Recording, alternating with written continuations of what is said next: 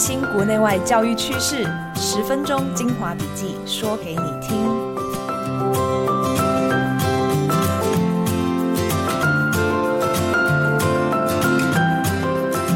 Hello，大家好，欢迎收听二月五日的翻转教育笔记。我是今天的主持人，亲子天下的资深记者潘乃欣。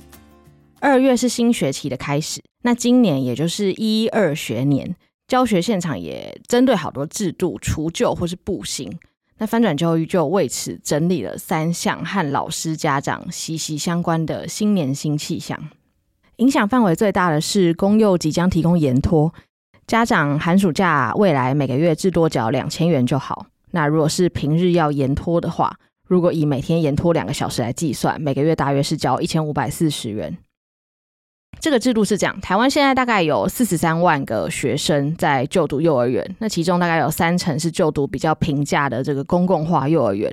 那公幼的学费虽然是比私幼便宜很多，但通常都是四点半就下课。那四点半下课的时候，很多爸妈都还没下班，所以没有办法配合双薪家长的时间，以致不少人最后还是选择私幼。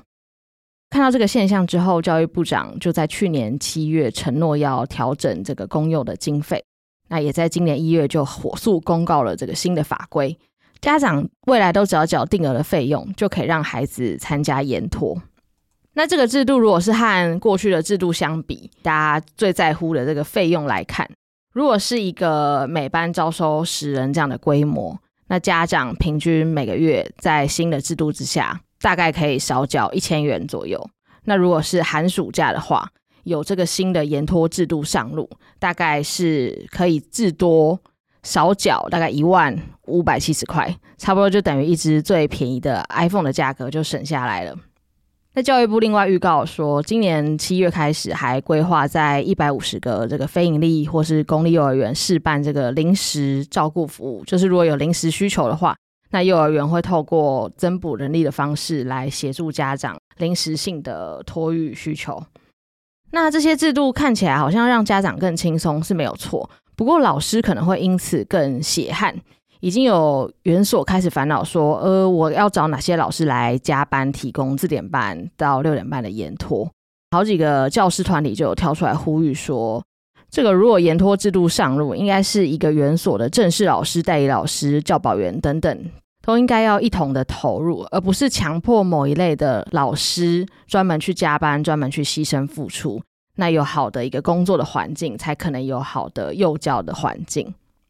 第二个新制是高中职的全面免学费正式上路，这个制度是包括体制外的实验教育学生也适用，只是不包括重新就读高中，还有透过一些独立招生管道进入私校的学生。那这样子的一个制度也是被认为是台湾真的正式落实所谓十二年国教，就是十二年都是免学费。其实目前已经很多人读高中只是免学费。那二月起，教育部其实主要是进一步取消这个排富条款，也就是说，家庭年所得超过一百四十八万元的学生，他也不用缴学费。但政府也特别提醒说，其实免缴的部分是包括学费而已。那学校可能还会有一些杂费啊等等的一些费用。这些费用，除非你是这个身份特殊或是有特殊资格的学生以外，否则都还是需要缴纳。那这个免学费的制度，学生其实不用特别向学校申请，他就可以直接享有。未来学校会直接把有资格的学生就直接放在他的注册单上，直接有减免学费的一个服务。现场的教务处和老师。其实未来也会更轻松，因为他们不用再去要求学生填报一些涉及隐私的家庭收入问题，确认你家的年所得是不是有太高，以至于你需要缴费。就是大家都一样是可以享有免学费的待遇。事实上，不止高中职，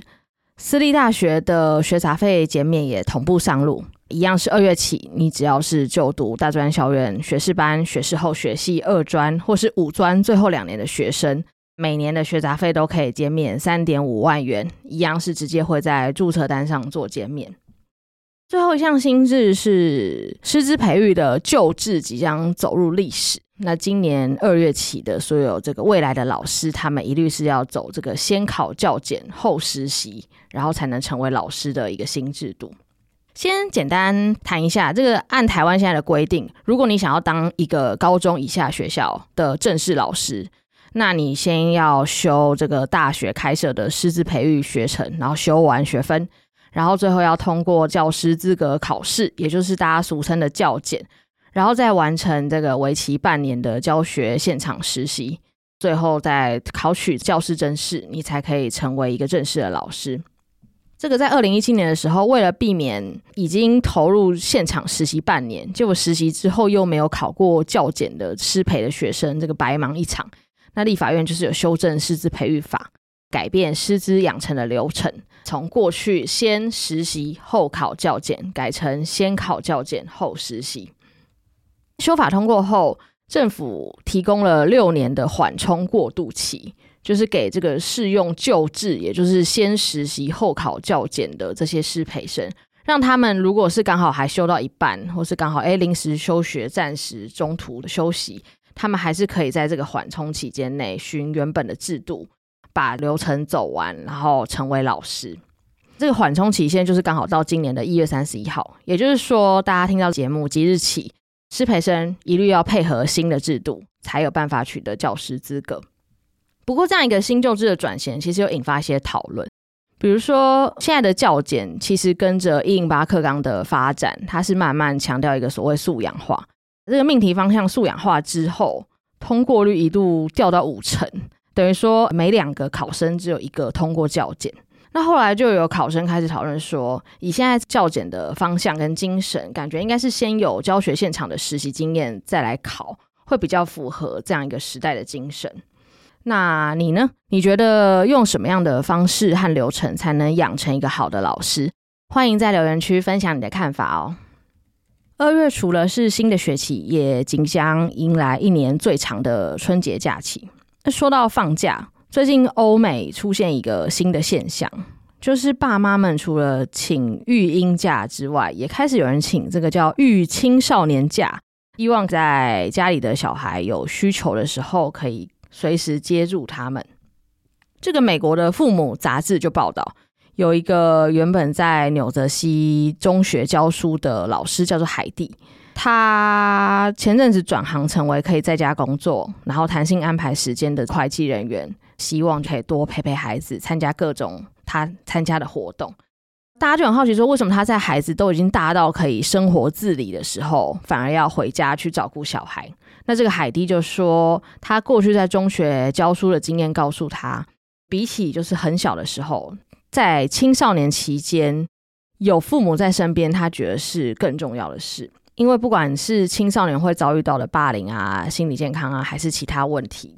都蛮深刻的影响孩子的生活，需要去解决。英国的《卫报》也刚好有相关的报道，提到说，这个其实养青少年绝对比养婴儿还要辛苦，因为婴儿你可以靠一些小玩具啊、小零食就可以收买他。就算你真的很忙，也有专业的保姆啊或托育机构可以来帮忙。但是孩子如果是到了青少年，除了课业压力大，心情不好的时候也不一定会哭，你可能也不知道。社群媒体的使用也带来更多更多的焦虑，这些都比这个所谓喂奶啊、换尿布啊、哄睡还要来得棘手很多，也更需要爸妈本人去回家亲自面对。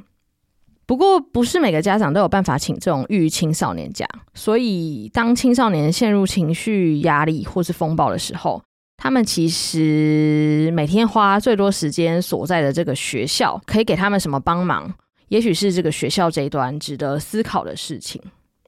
最后说到请假放假，这几年的农历新年，还有一批不一样的老师在台湾过年。也就是在双语教育政策之下来台湾服务的外籍老师。双语教育政策是二零一七年在台湾上路。这个政策为了要实施，除了大家帮本国老师增能，让更多的老师可以教双语之外，教育部也同步补助各个学校聘任这个外籍老师。当时政策目标是每年帮国中小聘三百位外籍老师，那优先是到偏乡服务。那高中也是有设一个目标，希望在二零三零年可以有一百四十个双语实验班。那每个班都会帮忙聘一个外籍老师。除了这个教育部之外，其实很多县市也都积极在拼双语教育，设有自己的计划，然后编列自己的经费来协助聘外师。每年大家返乡回家的农历过年，学校啊或政府为了让这批远道而来的外籍老师也能有像家一样的感觉，他们就发展出了一些新的业务跟服务，比如说安排不一样的活动，像是围炉啊、写春联啊、包水饺啊等等，让外籍老师在教书之余也可以顺便认识华人文化。不过，这批外籍老师又怎么看我们的新年？漫长的农历年假，他们又打算去哪里玩嘞？翻转教育最近就深入采访了两个外籍老师，一个在本岛，一个在离岛，让大家有机会多认识他们，听听他们的心声。最新的报道会刊登在翻转教育的官网上，分享给大家参考。也预祝各位新年快乐，龙年行大运。好啦，以上就是今天的翻转教育笔记，非常感谢收听。翻转教育 Podcast 从班级经营到教学方法，帮助你全方位增能。如果你喜欢我们的节目，请在 Apple Podcast 和 Spotify 给我们五星好评。那今天就到这里喽，我们年后再见。